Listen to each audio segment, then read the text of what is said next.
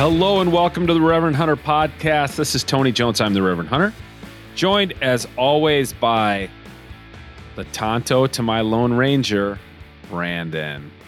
It's funny because I know there was a recent movie about that, and I still haven't seen anything, anything Lone Ranger. Well- I'm in, and I'm into westerns too, so that's hilarious. First of all, it's like uh, probably culturally inappropriate now. Uh, I'm guessing some people have a, take offense at Tonto, but Tonto was pretty kick ass. And the reason I went with that, Brandon, is because you know uh, those guys shot guns, and you and I shot guns just a couple days ago. We did shoot some guns a couple days ago. Yeah, it was fun. Had a good time.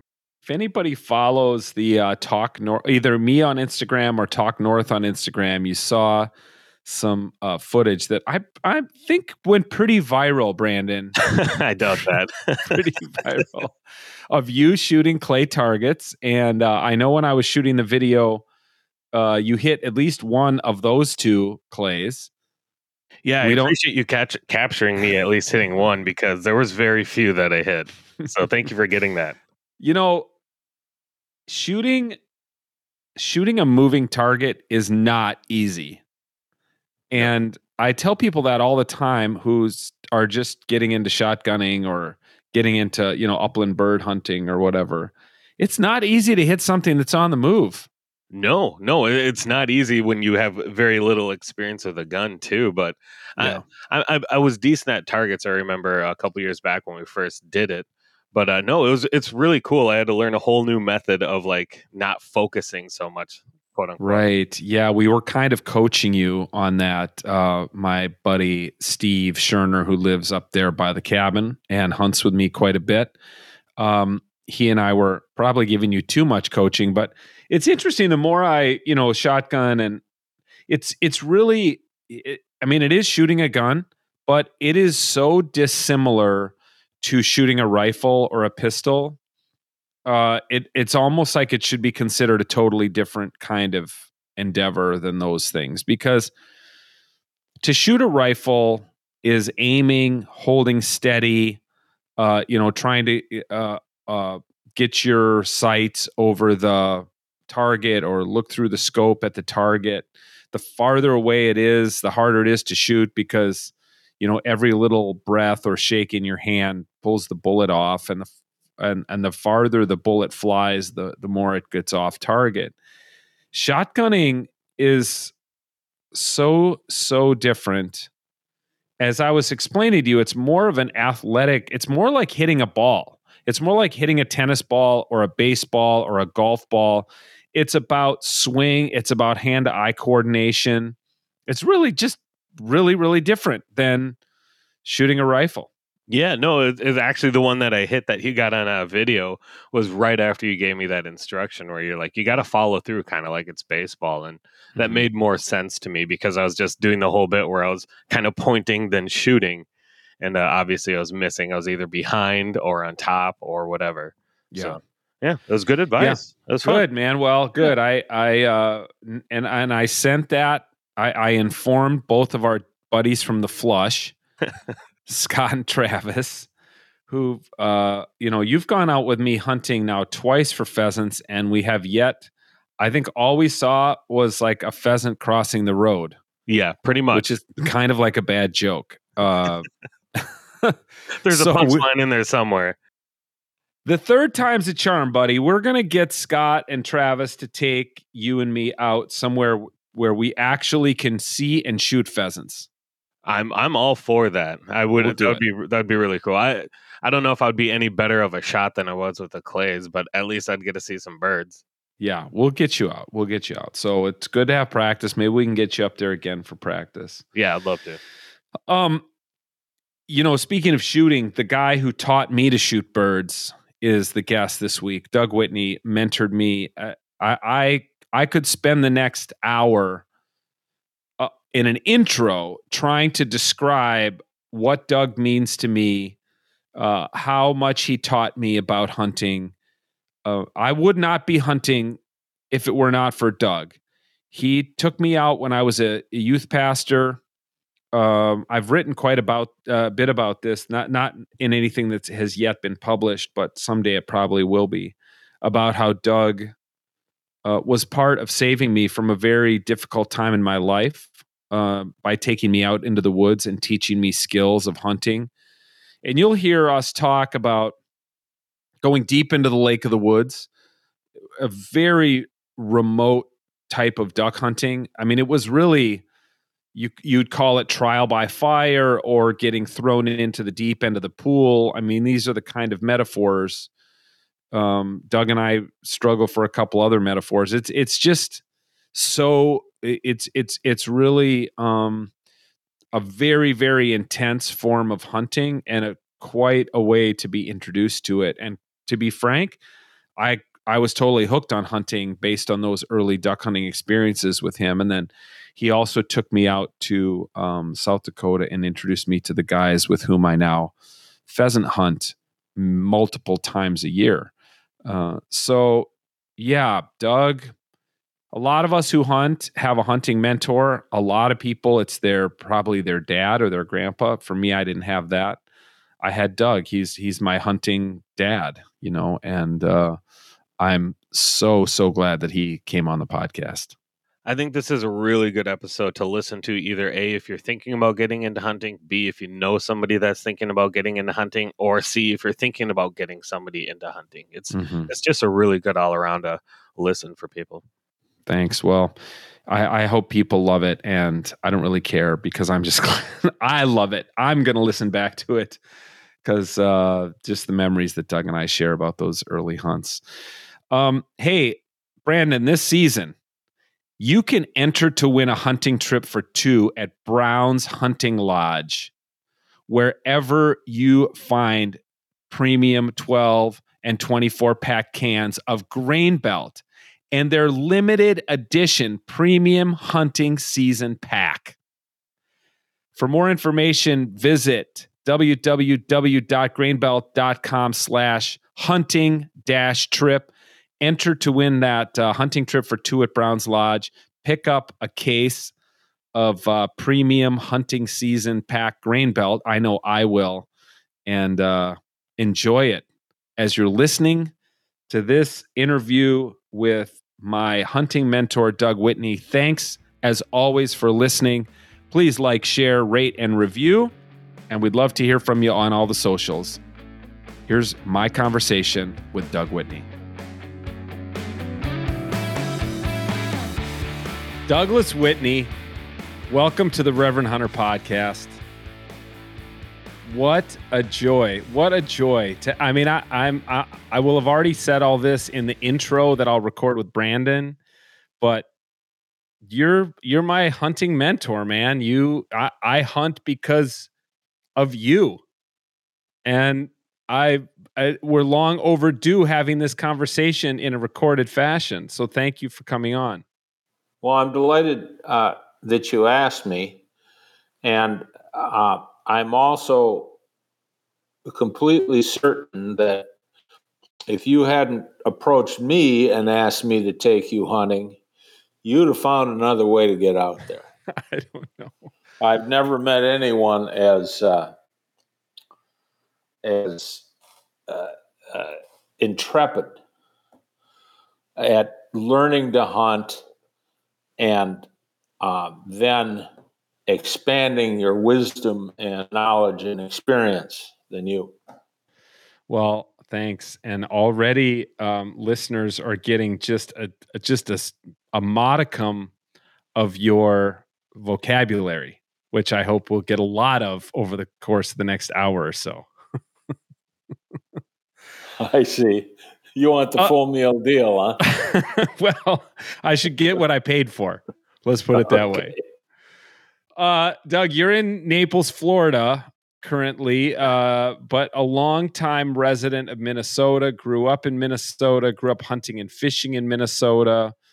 Um, I know that outdoors life was a big part of your youth that um, we'll get to we'll get to wits end in your cabin which has just a such a lasting legacy in my life and i only think i think i only went there three times um but tell tell me about growing up, how important that was to you, your dad, brother. I mean, you guys were outdoors a lot hunting and fishing.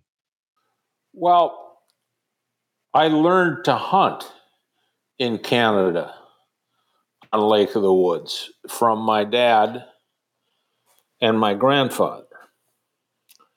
Um, my first experience uh, hunting on my own alone was when I was on a deer hunting trip with my dad and my grandfather.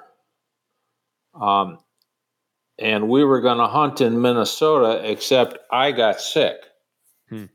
So I had to uh, stay home in my grandfather's brothers, my great uncle Bob's cabin on the Rainy River, about a half a mile from the mouth of the Rainy River.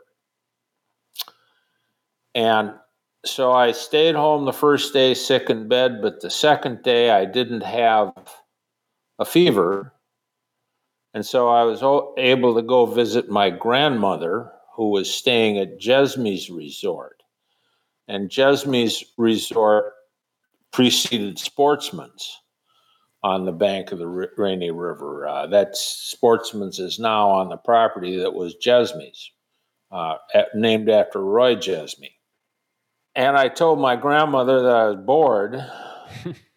and she said, Well, why don't you take the 14 foot uh, little fishing boat we have here and go across the river and hunt?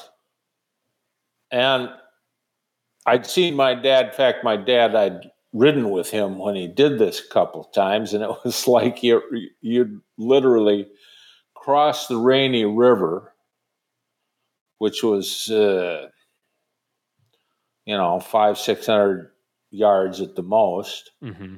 and go into this reed bed and throw out some blocks, decoys, and park the boat, you know, and sit there and wait for ducks to come in.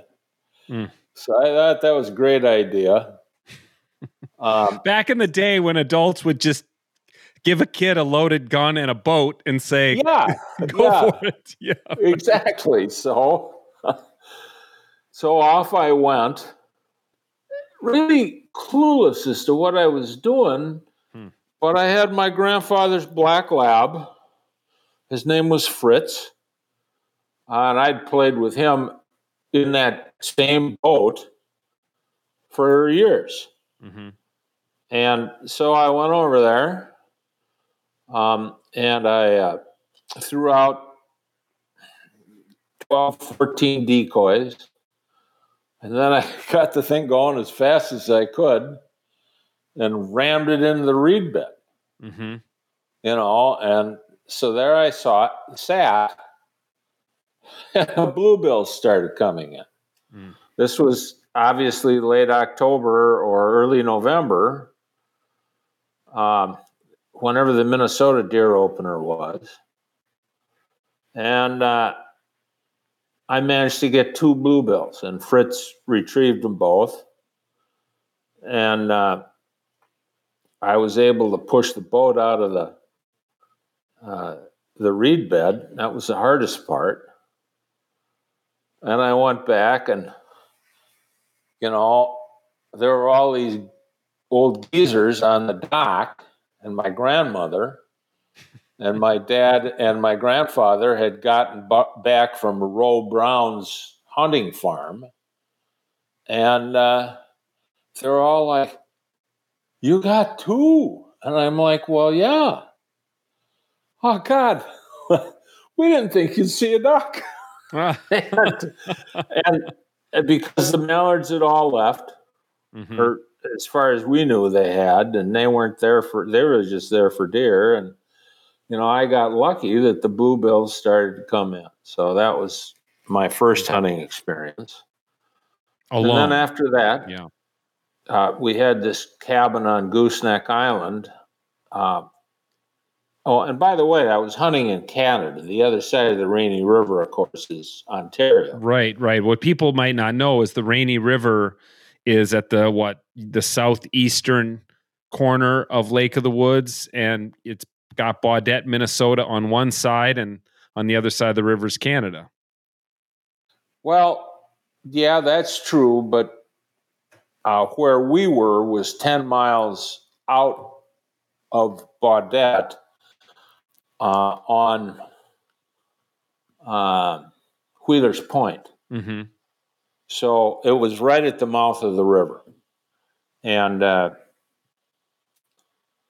uh, that was our base of operations always because my great uncle Bob had this cabin, you know, a quarter mile upstream from from where Sportsman is today.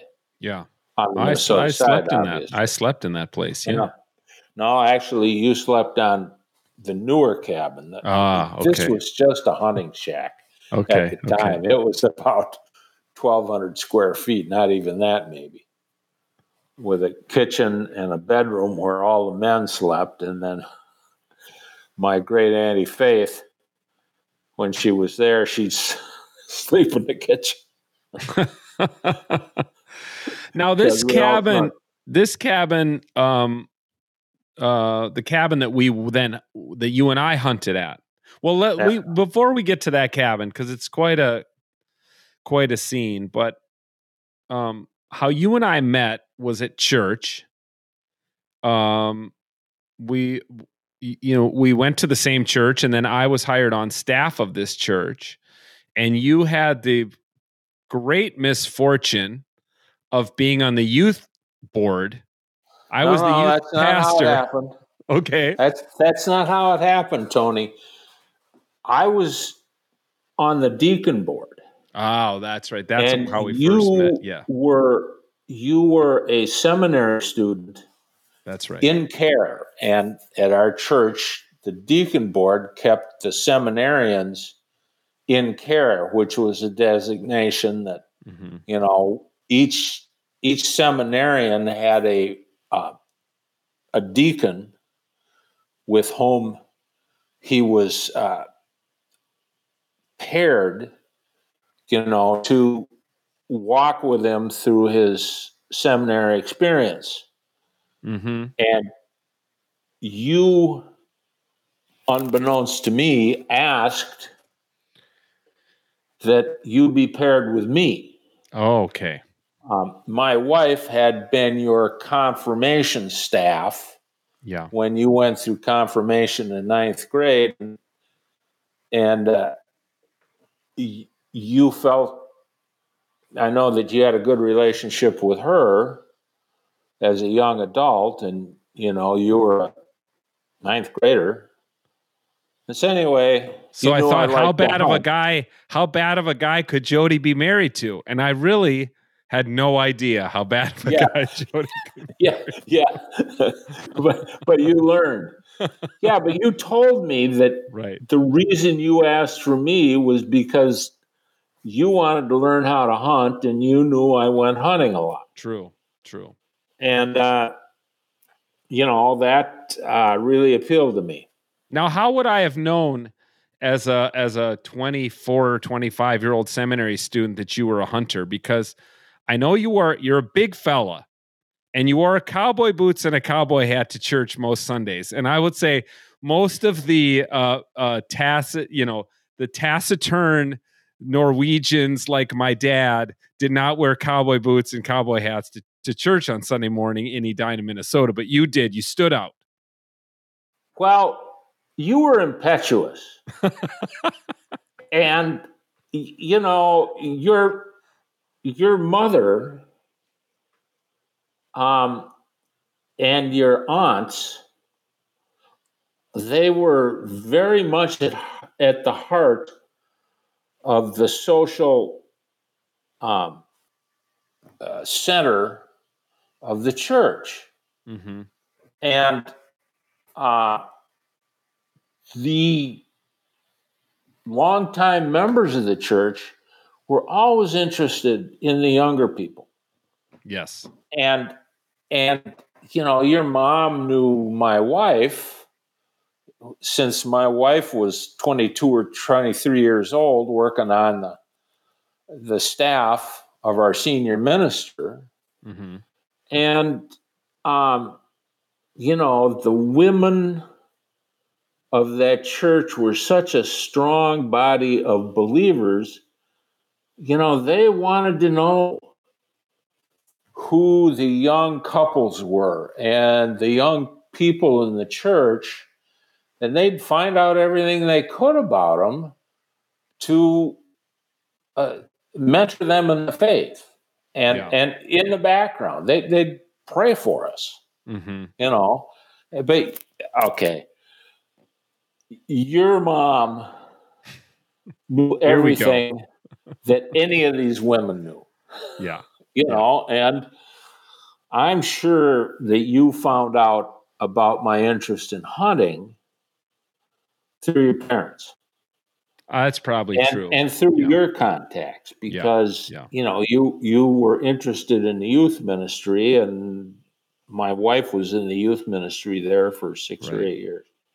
So I I went to seminary from 90 to 93 and you would have been my deacon and I think as I recall, you know, I'd be home for Christmas break and you and I would go have coffee and you check in on me and then make sure that the church they sent me the check every year because they send mon- they sent back in those days sent money to seminarians which was also awesome at the time and and much needed. And then I worked for a couple years eh, um, with a mutual friend Paul on on the you know Indian reservation and stuff. And then in 97 is when I came on staff of the church and I still at that point so 97 I'm 29 years old um, and I got ordained and started as the youth pastor at the church. And I still, my only experience hunting had been uh, at the Horse and Hunt Club, which is a game farm with my uncle with released birds and a very kind of almost artificial environment for hunting. Well, so I, am just down. Yeah, I'm so I'm just I'm what I'm doing is I'm setting up and I'm trying to think of a, an analogy because then you, you're on the youth board uh, um, which is like the board of of adults and parents and lay people who help out the youth pastor and you invite me hunting and to go from this canned hunting experience at the horse and hunt club to yeah. duck hunting in lake of the woods is like going from riding a tricycle to driving a Ferrari with nothing in between. Or I mean, I don't know, maybe you can come up with a better analogy for that. It would be like maybe like uh, coming out of law it, school it and the next more like more like going from 50th and France to the fourth arrondissement in Paris. yeah, yeah, yeah. Without or, without without adult supervision. Yeah, or or graduating from law school and having to make an argument in front of the Supreme Court the next day or yeah. something. It's just it was yeah. Uh, it, it it it's it's like on in one you drive 45 minutes, get out of your car, walk around in a field and shoot some birds that have been planted. And in the other you drive how many hours did we drive to get to Baudette? Six? Well, it would Seven? be depend on who was driving. If I was driving, we'd get there in five, five and a half hours, unless we got stopped for speeding. But uh, yeah, it's five and a half hours to Baudette, and then um, an hour know, to load all the gear. Minutes. What? Uh, well, sorry. Yeah, sorry to interrupt. Yeah, and, I was. And good. then it's another, you know, twenty minutes out onto Wheeler's Point to get to. Uh, uh, my cousin Miles' place. He inherited from his dad, uh, Bob Whitney, um, and and then we'd spend, depending upon whether we could get across the lake. It's in on that day we had to spend the night, but it'd take about an hour to load the boat. Yep, a twenty-seven foot sport craft, and. Uh, then it would take, depending upon weather, anywhere from 45 minutes to an hour and a half to cross the uh, a large part of the southern half of Lake of the Woods uh, and cross the border to Gooseneck Island. And let's just to, say we'd have to we'd on. have to run into Canada to get remote border crossing permits and permits to carry firearms across the across the border, plus buy our Canadian hunting licenses because you couldn't do that's it online right. back in those days. No, that's right. Um, yeah, and that would eat up another hour or two hours easy. So yeah. I, I, think we probably drove up one day and then crossed the lake the next, which was good because you never really wanted to start out uh, to cross the lake an hour before dark because you know if something happened, if you had trouble with the boat or the wind came up, you know there's there's a lot of rock reefs between the mouth of the Rainy River and uh, and uh, my cabin. Yeah, what people probably a lot of people don't know about Lake of the Woods, other than that it's a massive, massive body of water, is that it's basically a flooded swamp. I mean, it's a dam, it's a lake created by a dam. It's it's a rather shallow lake, which blew my mind because more than once we would hit rocks and and sometimes uh, wasn't there a shortcut to get to your cabin and you would make me climb out on the bow of the boat and look for rocks which well um, yes the southern half of lake of the woods is uh, pretty shallow. It's about the depth i think of it's it's no more than 50 feet deep. And it's a huge area. It's you know uh, maybe six eight hundred square miles just just the southern half and the northern half is is like a different lake. Mm-hmm. Uh, it's all spring fed, and uh, there are much deeper spots. Um, there, there is a shortcut that would take us through primarily weed beds. I remember. And I don't ever remember you having to get out on the bow of the sport craft. Uh, but uh, it was sometimes difficult to find a little inlet to go through these weed beds. And, you know, that would save us 10 minutes. right. And uh, uh, if the wind was blowing for the north, we'd be in the lee longer uh, for the last four miles of the trip. But, um, uh, so yeah, the the you you went through a real to to uh, uh, to quote Calvin from Calvin and and, and Hobbes, you go through a real transmorgification from from loading up your stuff in Edina, yeah, and uh, getting up to uh, the uh, cabin uh, on the east side of Bigsby Island, which is uh, um, where my cabin was on Gooseneck Island. Now, and yeah, many different, you know, moving gear, loading stuff up, uh, spending a night in a transitory uh, lodging, and then getting up to the island. Yeah, uh, you know, back in those days, I you you I think had a bag phone along oh, yeah. that could maybe if you you know if the wind was blowing in the right direction and you held it at arm's length out the front door, maybe you could get a signal and make a phone call. But it wasn't like we had cell phones. You didn't. Um, when I first started going up with you, you did not have a GPS.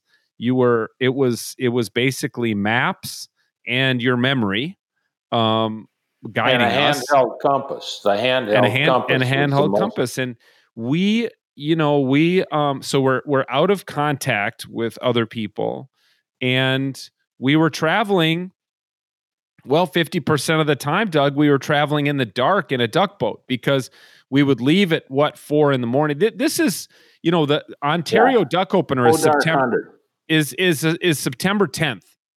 So it still is getting light, you know, at 6 a.m. and we're in the duck boat at four. We were we were we were out way before sunrise. Yeah, and dry because it's an hour on the duck boat to get to one of your well, favorite no, hunting spots. What what Tony? When we go up for the opener, okay, we'd go to a bay that was five miles from the dock, mm. up into uh, Dawson Bay. Yep on Bigsby Island. And that's only a 15, 20 minute boat ride. Um, except, no, I guess we went to a different place the first morning. We went to but Dawson. It still wasn't. It still wasn't the long stretch that we'd go in the evenings.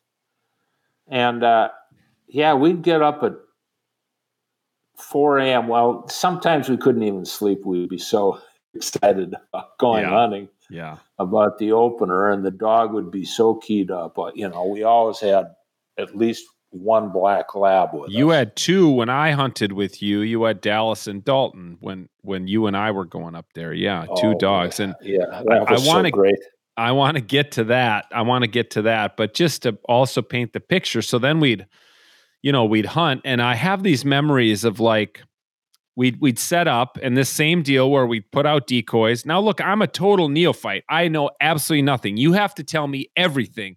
You have to tell me where to put a decoy out. You have to tell me when to load my gun. You have to tell me where to sit in the boat. Like I nothing was come not, nothing was intuitive for me because I didn't grow up hunting. I, nothing was natural. You you really had to tell me every single little thing which must have been terribly annoying to have to teach me while while we're while we're doing this but i have these memories of like we'd set out all the decoys in the dark by these spotlights that were hooked up to car batteries in the bottom of the boat and then uh, once the decoys were out then we would do the same thing of ram the the duck boat up onto a bog which would give it some stability and give us some camo and we'd kind of pull the reeds over the boat and throw out some netting and stuff like that. And then we would sit.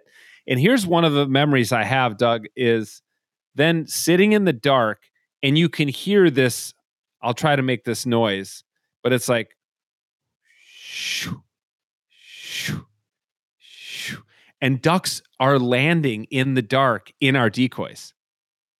And the the the my the way my heart I mean just thinking back on it now, that my heart rate the way it would go up because you could hear these ducks landing and you're like what is this going to be like? And you're you know looking at your watch waiting for legal shooting time when we know we're going to have a blast. I mean literally we're going to each you know unload our three rounds on whatever ducks have landed there in our in the decoys. But that just that anticipation was intense.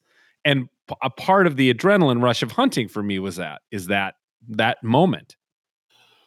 Well first of all there was the only thing annoying about taking you hunting was listening to you at the dinner table contradict me about matters of politics or religion okay. you, and we had some mammoth arguments. Yes, we did. But not on the first time. Uh, because you were afraid that you were going to piss me off. And, and uh, you've pissed me off many times since then, but not on the first trip. And uh, uh, you were so focused on gleaning just every bit of knowledge and experience from this thing that we did together. And and you were patient enough, and this is the only time I can ever remember thinking of you as patient. uh, to just watch, as I said, Tony, just let me do everything hmm. to get set up uh, in the blind. Uh, and I showed you, and it was mm-hmm. easy because the hardest part, you know, was picking where we were going to set up. Yeah. But I'd been going to the same place on opening morning for years. And it's the only time I ever went to that place. Um, and the hardest part there was getting the the boat out of the open water. It really wasn't open water. It was very deeply uh, uh, recessed into this uh, uh large bay, mm-hmm. Uh, drainage bay from this uh, the largest island on Lake of the Woods. You know, and we're just we'd go through you know, 10 minutes or five or 10 minutes at pretty good speed, you know, of all, uh, all the, the, the weeds and bulrushes and, and swamp growth back into this deep corner. Uh, and, and then we'd stop and I'd place the decoys you know, and you always had to leave a space for the ducks to land and, you know, uh, put the decoys in sort of a pattern where they could come in and land amongst the decoys. Mm-hmm. Um, and then the hardest part was getting that dang boat, you know, with a 25 horse motor on it. 14 foot boat, 25 horse motor. And a backup motor and a backup outboard motor also. I'm not sure we did that the yes. first couple of years. Maybe not, okay. but I well, yeah, maybe not the yeah, first at first. And and a and a, a nine horse or nine nine point nine horse Evinrude, uh, and pull that boat into the weeds, and then you know put burlap bags around the uh, gunnels and on the on the uh, deck of the boat so that you know, they wouldn't see this metal deck as they flew over. Mm-hmm. And sometimes we were more successful at that, and sometimes less. So we'd get yeah. in there with yeah. the decoys all set, uh, and we'd just wait. And yeah, you could, you'd hear them whistling. That's right. The the the wind uh, over their wings just that whistle, and sometimes, you know, it was uh, it was a, you know, yeah, and you'd know they were there. You couldn't see them. You didn't know exactly where, but you know they were present. And yeah, on opening morning, we'd wait for we'd I, would watch the clock. Yeah. Uh, other mornings later in the season, not so much until we decided it just wasn't worth going out in the morning. Right. Yeah. Yeah. because they'd been they'd been hunted. Uh, these were local ducks, and they'd been hunted in the morning, and you know we'd have better luck at night. So we just and we were tired. Yeah, yeah I, I will say there's in in all of my life. I mean, in all of hunting, but maybe in all of my life, there is nothing quite like that just like how you just said it you knew they were there but you didn't know you could not see them because it's still dark out.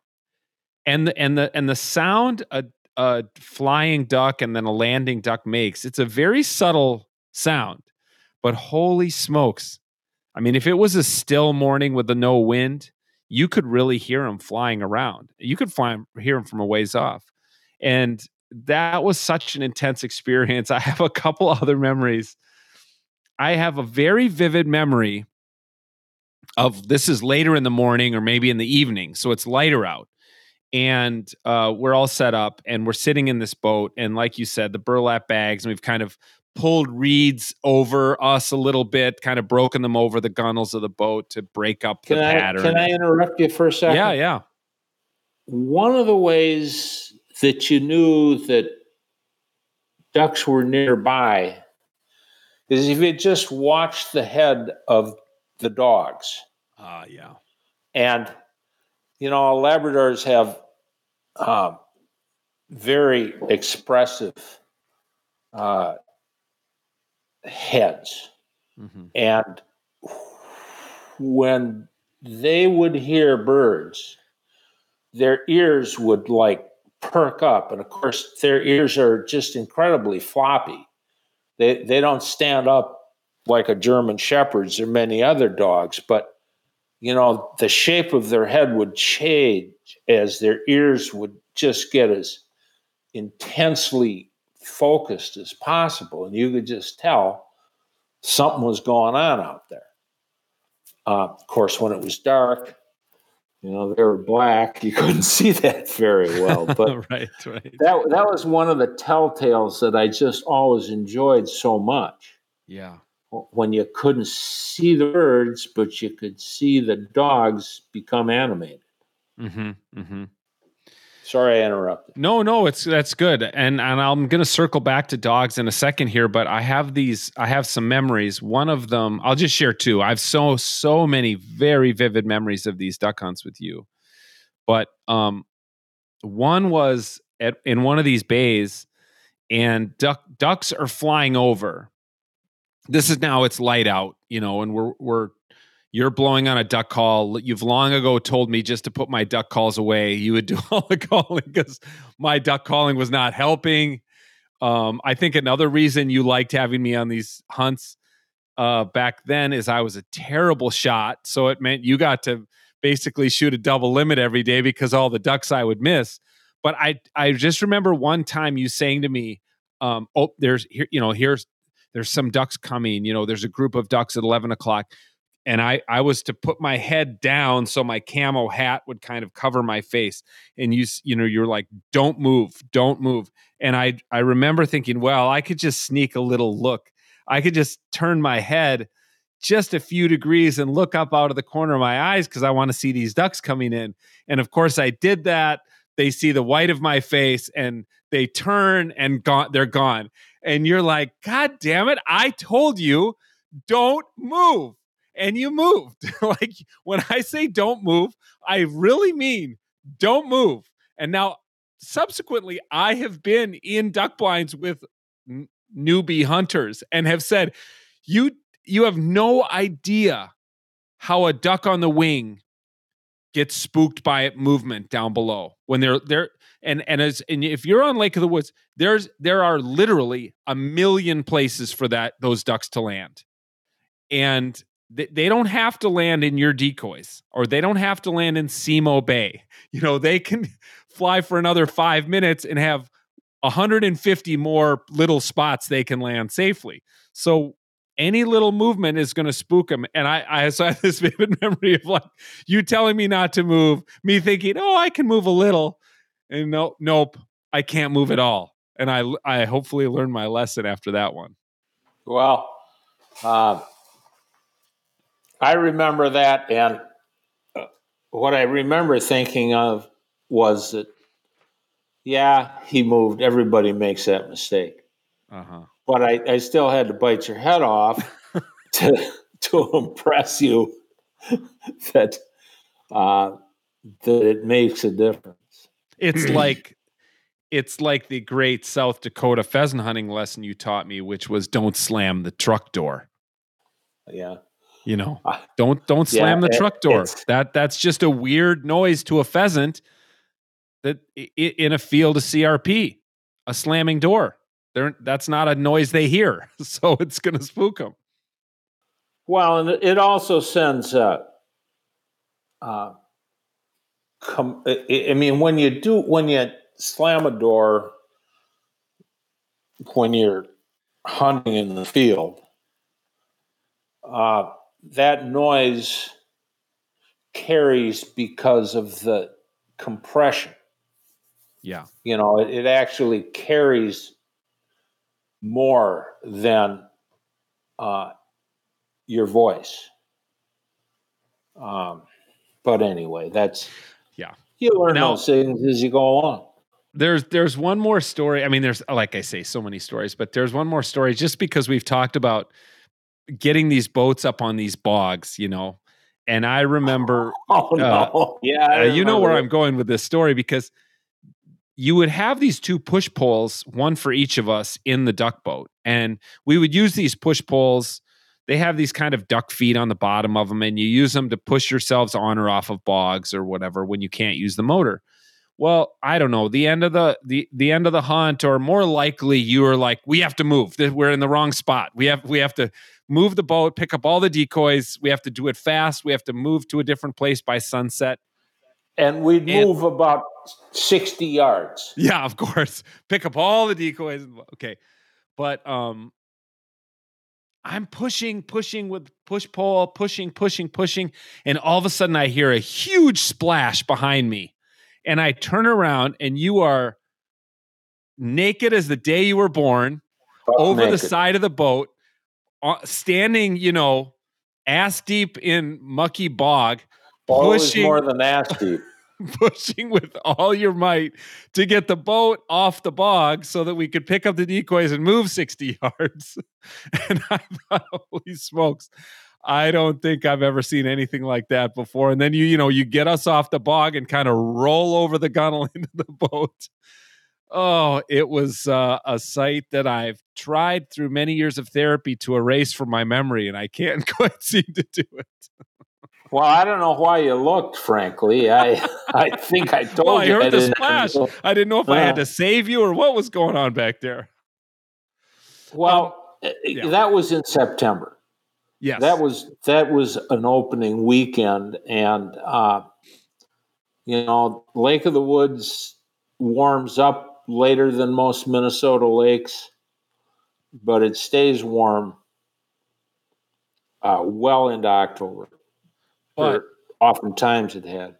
Also, the mosquitoes had not yet died off. So let's just say that you were you were exposing all parts of yourself to Canada's most vicious predator, the mosquito. Yeah, but but they don't dive. Okay, so I, it was a limited amount of exposure, and I get right back into my clothes. Yeah. Uh, you know, I I don't think I'd have done it if I was wearing uh, chest waders, but you know, I was just wearing hip waders. Yeah. Uh, and I wasn't going to get cold if I had wet feet and a wet butt. So it was just a no brainer. Yeah. This is the quickest and easiest way to get this done. Uh, and I think I think we had good hunting when we got on the right bog. yeah. I'm sure we did.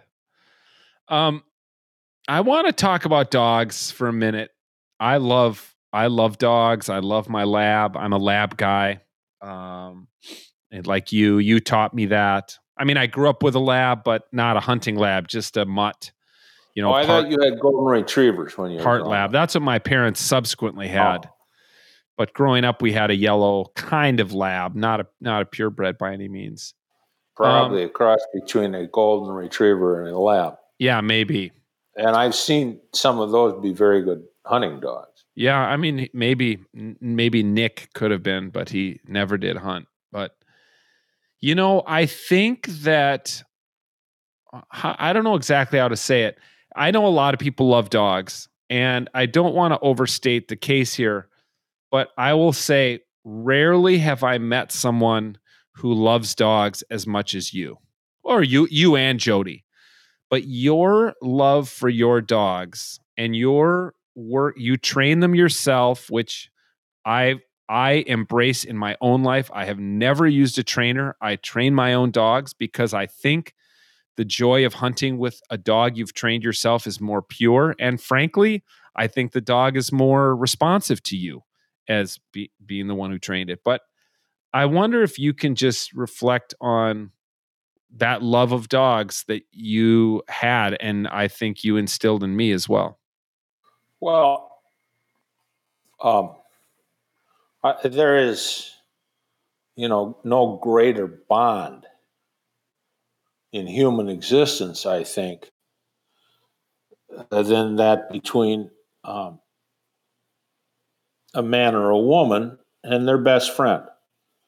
Um, and, you know, dogs, especially labs, are um, just uniquely de- they they de- develop uniquely to bond that closely and their handler and their master and you know their family their children um, who don't grow up uh, and uh, they grow old but they don't grow up hmm.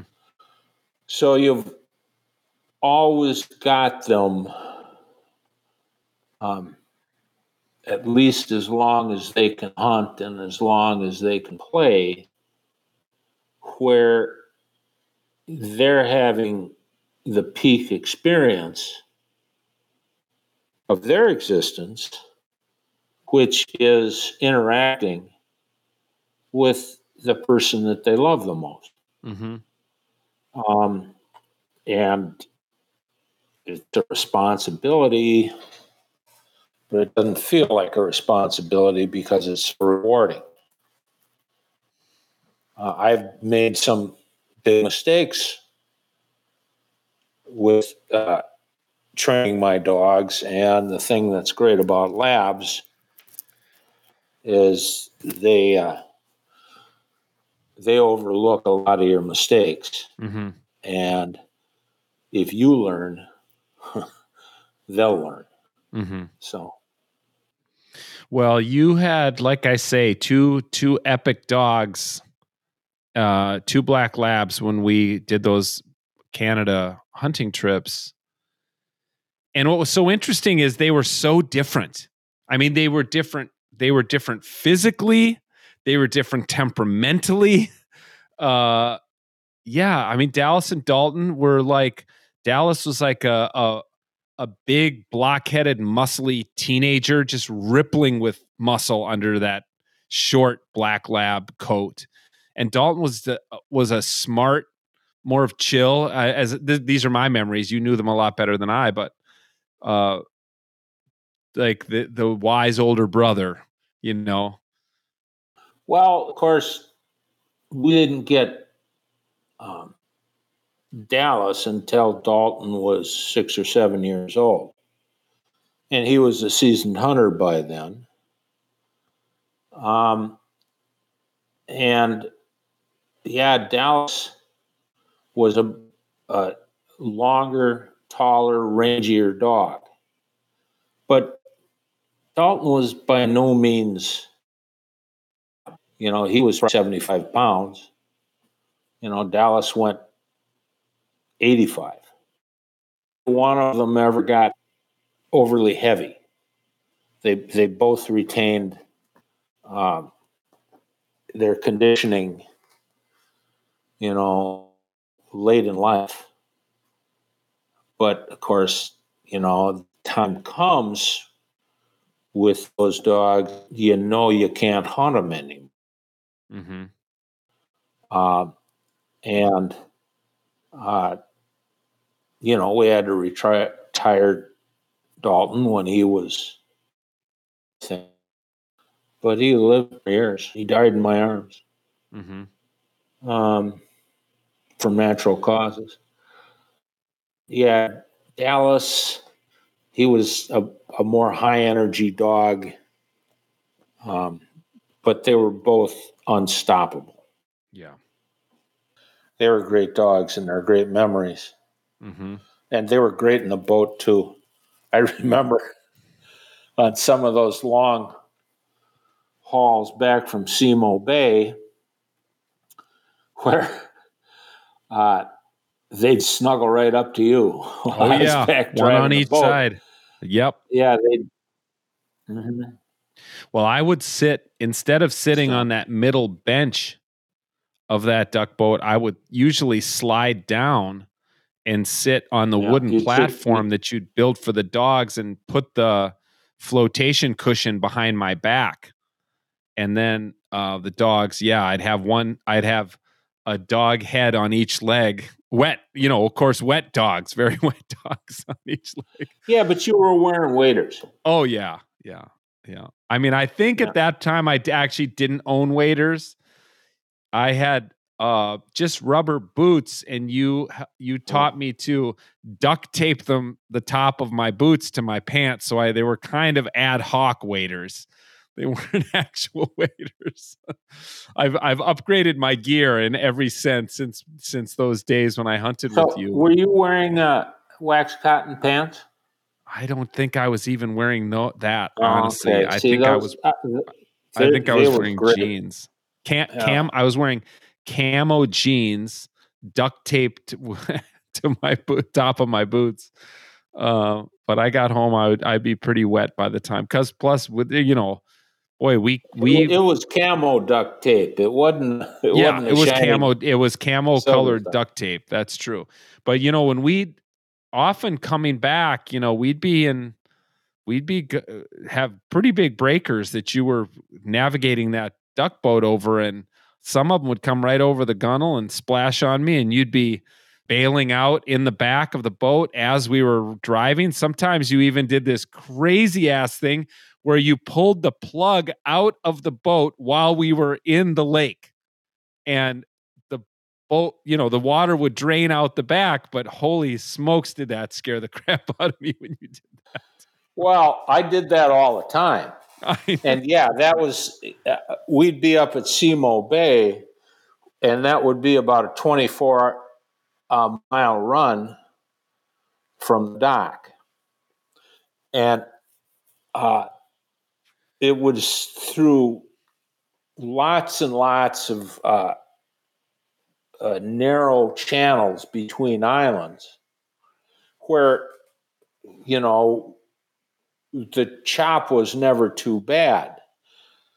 But the first four to six miles and the last four to six miles were pretty exposed. So, yeah. yeah. If if you had a north wind, you could be in two or three foot chop, and then of course we'd only go about half speed. Yeah. And we'd take a lot of spray. So I'd, I'd take the plug out for 20 minutes, half an hour.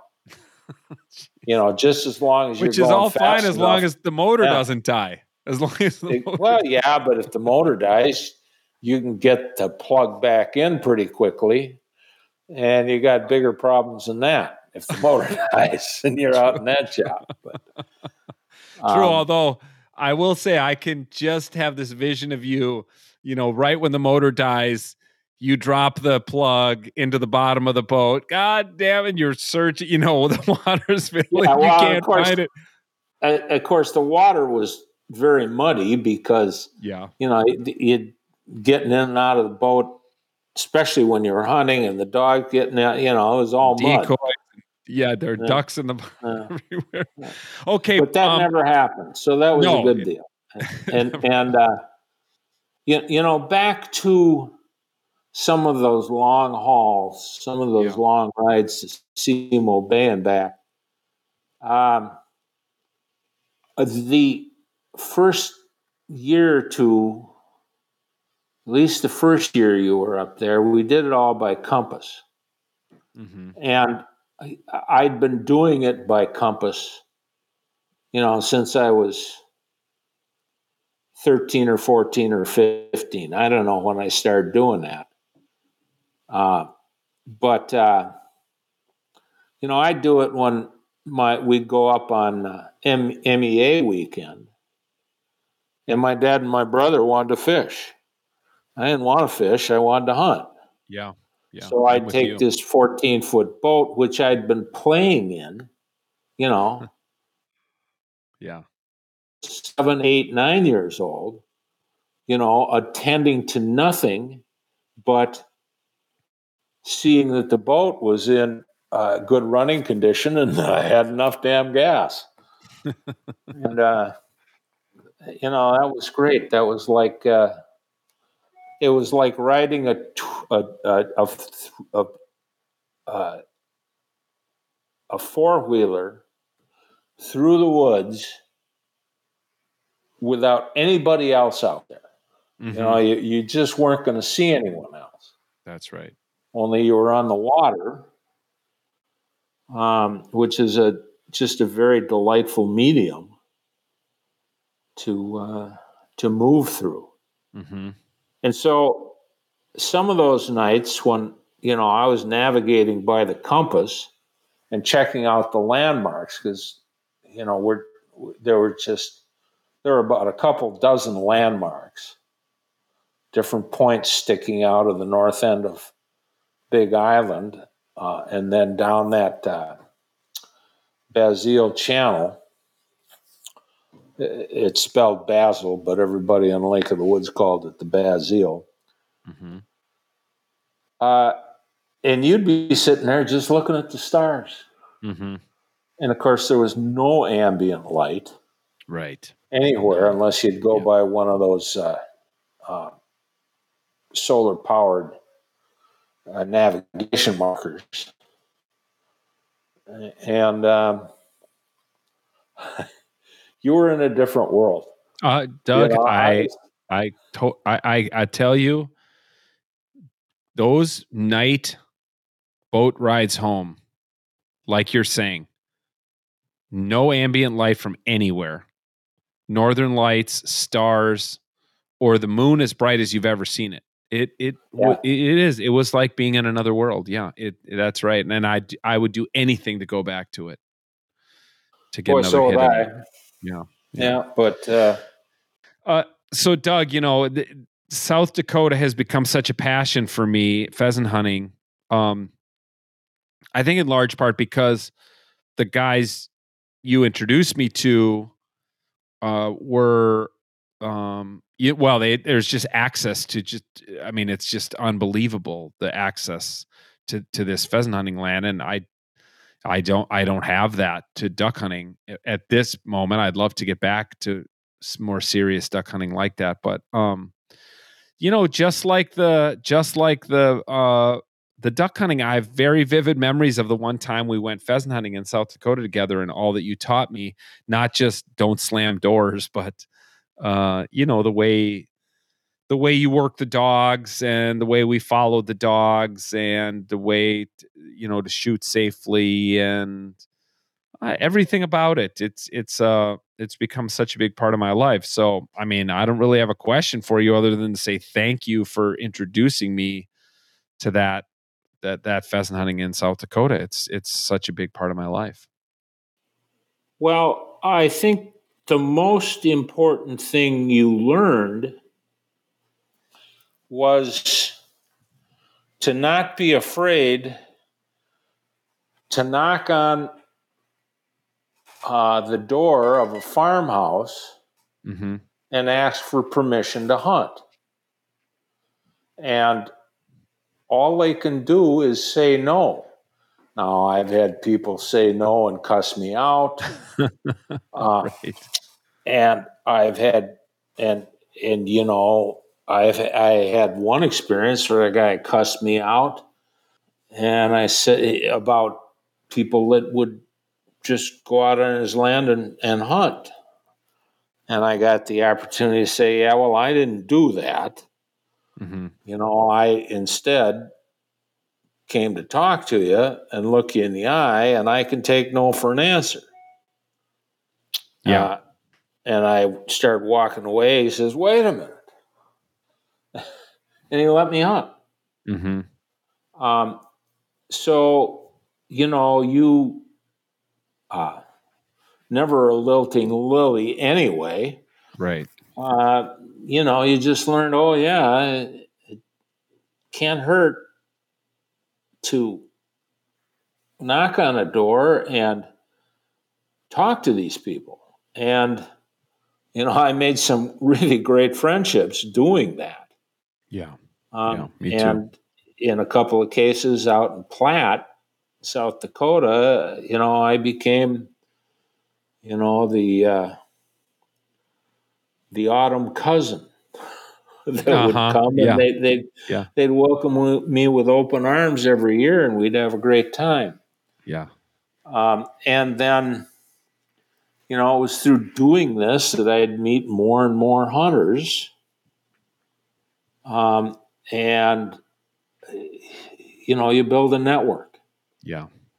And, well, that's yeah, that's exactly what I've yeah. Yeah, and and after I was unable to hunt anymore, you went to a place that I hunted much younger than when you and I started hunting together. You went to Huron, South Dakota, and you built some great contacts yourself mm-hmm.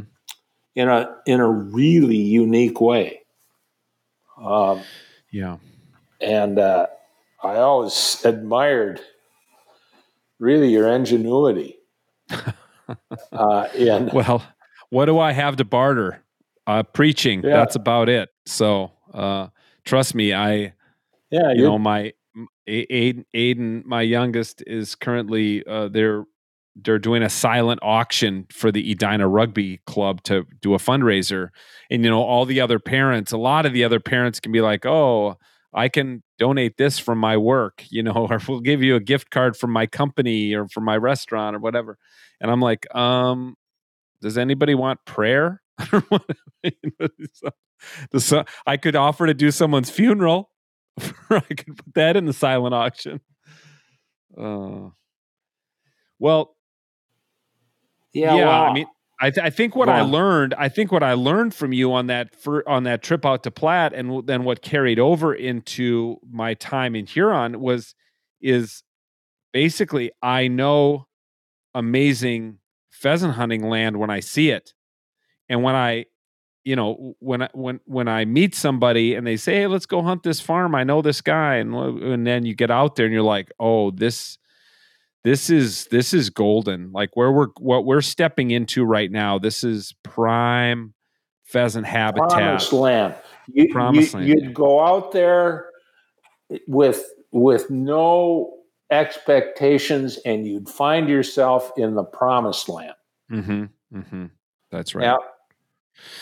Um, Doug, before we go, you know, I I've known you many many years now, and and all, always known you to be a man of deep faith, and you know that my podcast is about the intersection between the outdoors life and the spiritual life, both of which have been part you know that's you. Your your the outdoors life has been a big part of your life and the spiritual life has been as well. So i wonder if you have reflected on the intersection between those two aspects of your life.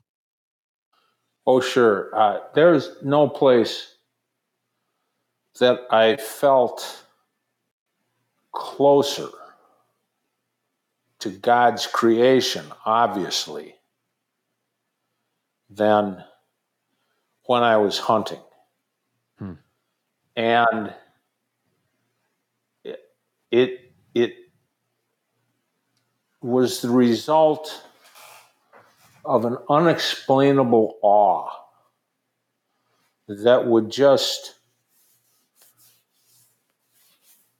envelop me um, on those long boat rides, you know. It, yeah. After sunset, you know, under the stars, or when the moon was so bright that I didn't even have to look at the compass to go those 24 miles through those probably past 25 islands through 10 channels mm-hmm. um, or uh, those those incredible times in South Dakota, you know, just before sunset, and you'd have a brilliant, you know, red yellow sunset, and waterfowl by the tens of thousands were migrating over you, looking for a place to to roost for the night, you know, and they were coming down lower and lower. and you know, you just stand there and breathe it all in mm-hmm. and feel the presence of God. Mm-hmm. So, you know, and the dogs would be calm mm-hmm. and they'd be just sitting there looking up at the waterfowl too. Mm-hmm. And, uh, you know, if you were hunting with um, a group of guys, they'd all just chill out. Yeah. And uh, take it all in. And, yeah. Uh, and, and it was really best hunting with you because we could talk about this. Uh, and and it was a it has been a lifetime conversation. Mm-hmm. Mm-hmm. Uh, talking about our relationship with the Creator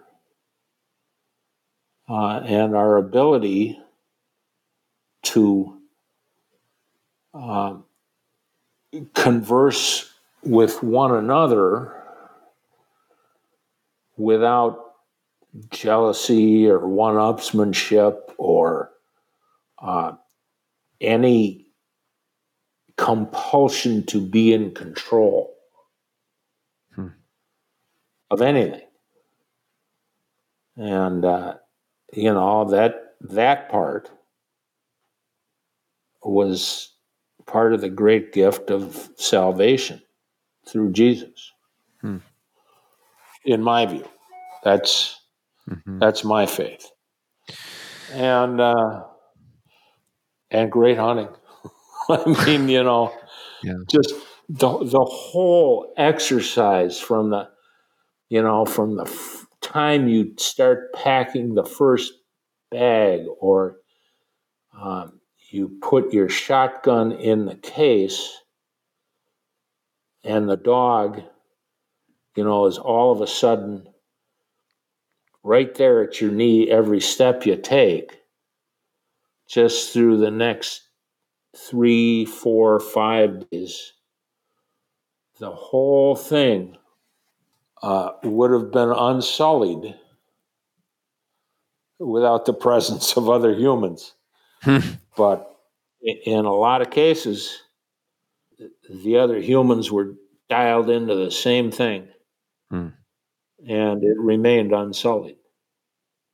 Um, what a beautiful, what a beautiful benediction for our conversation, Doug. I, you know, I, I couldn't, I could not have asked for a better hunting mentor than you, and I thank you not only for caring for me while I was in seminary, but even more so for taking me, well, to your hallowed, to your hallowed holy place um, of your hunting grounds, both in Canada on Lake of the Woods and in South Dakota around Platte, because it changed my life in my in my early 30s, and here I am in my mid 50s now, continuing to play that out in and as a direct result of you introducing me to those places. So thank you.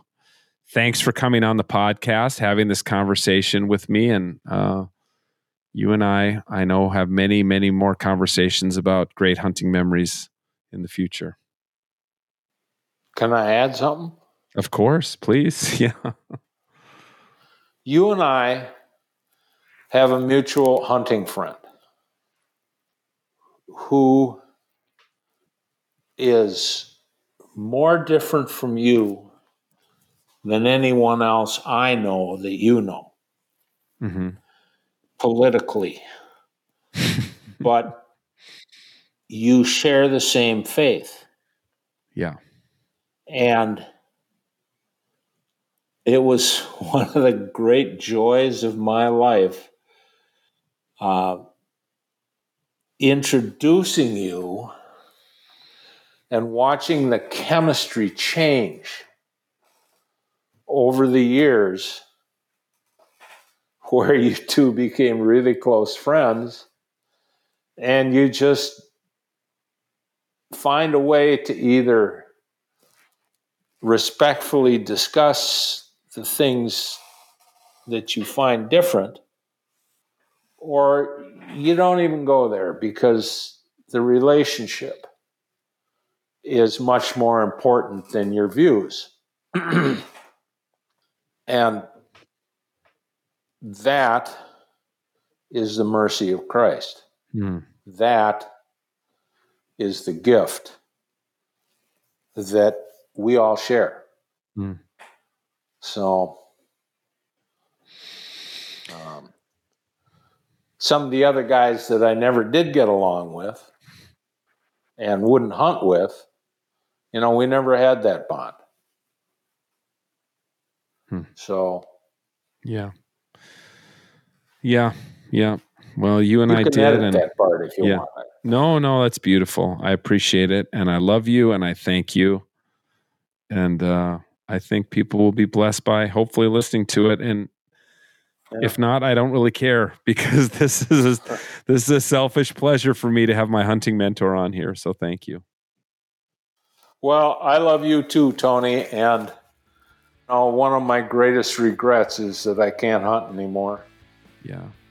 Because if I could, uh, I'd I'd be there every fall. You know I would. I do. I do know it. All right. Thanks, Doug. Bye con Dios. Bye bye. You're welcome. Goodbye.